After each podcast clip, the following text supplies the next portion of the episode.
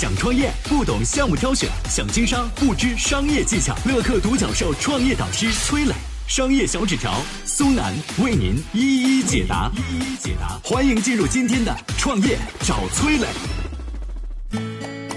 杭州携手支付宝狂撒十六点八亿消费券，背后有什么目的？同样是刺激经济，为何西方各国偏爱发现金？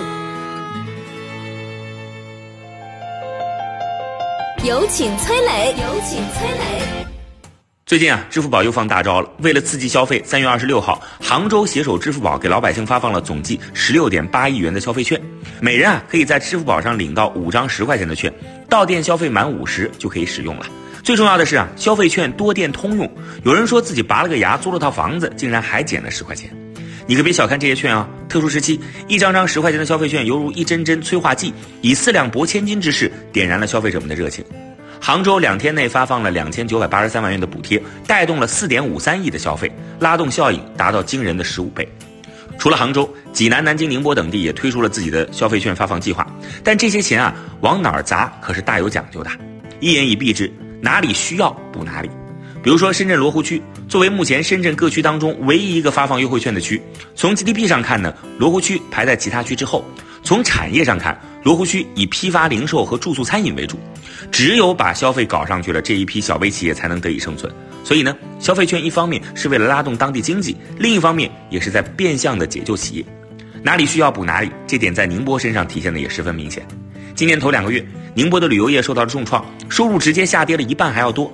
这次啊，宁波借机推出了一个亿的文旅消费券，强力刺激当地的旅游业复苏。有些朋友可能还没领到消费券，不过你也别抱怨，有没有能力发券发多少，这和地方政府的财力有关，口袋里边有钱才能撒钱嘛。这次出手发上上亿元消费券的城市，地方财力也都不弱。同样是为了提振经济。中国是针对性的发消费券，而西方国家更多的是采用直升机式的撒钱模式，直接给钱，简单粗暴。但这么做到底好不好呢？我们有请商业小纸条。嗨，大家好，我是崔磊。下拉手机屏幕，在节目简介里有我的个人微信号。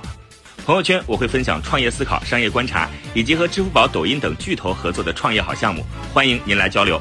我们的创业平台乐客独角兽已经汇聚了三万多名各行各业的创业者，欢迎您来寻找资源。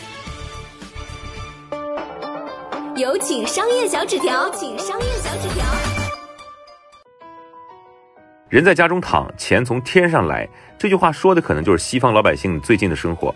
三月十五号，疫情最严重的意大利宣布拿出二百五十亿欧元，用于给老百姓发补贴。西方各国坐不住了，纷纷开启撒钱模式。美国启动紧急救援计划，给中低收入人群每人发一千二百美元。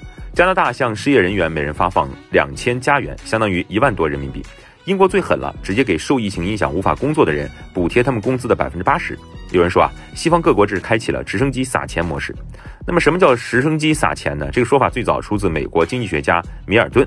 想象一下，一架直升机飞过天空，到处撒钱，你只要张开双臂或者是弯腰，就可以捡个千儿八百的。再比如，你账户当中原本有五位数存款，政府动动小手指头，让你的存款多了一个零，哎，是吧？听着很爽。那这么做是好事吗？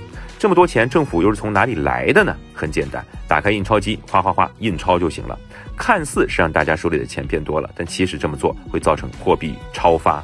简单来讲，就是你手里的钱变多了，但是价值缩水了。本来二十块钱能买个单人套餐，现在只能买一根葱啊。那么对于那些有储蓄的中产阶级，打击是最大的，自己卡上的钱不知不觉缩水了。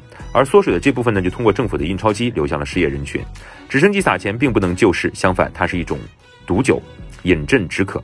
要解除当前的经济危机，一边疯狂的发钱，一边坐等疫情结束，是绝对不行的。最重要的还是要让现金流动起来，让交易去创造财富。这么说来，大家应该理解咱们中国为啥喜欢发消费券而不选择直接发钱了吧？我是崔磊，很多互联网公司啊都曾经邀请我去分享创业方面的课程，包括抖音、快手、百度、阿里、腾讯等等。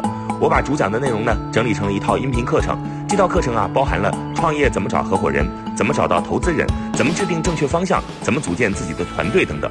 相信我，不管你是创业小白，还是有过创业经历的伙伴，这些内容对你来说都有帮助。下拉手机屏幕，在节目简介里边有我的个人微信号，添加微信，这套课程今天免费送给你，快去领取吧。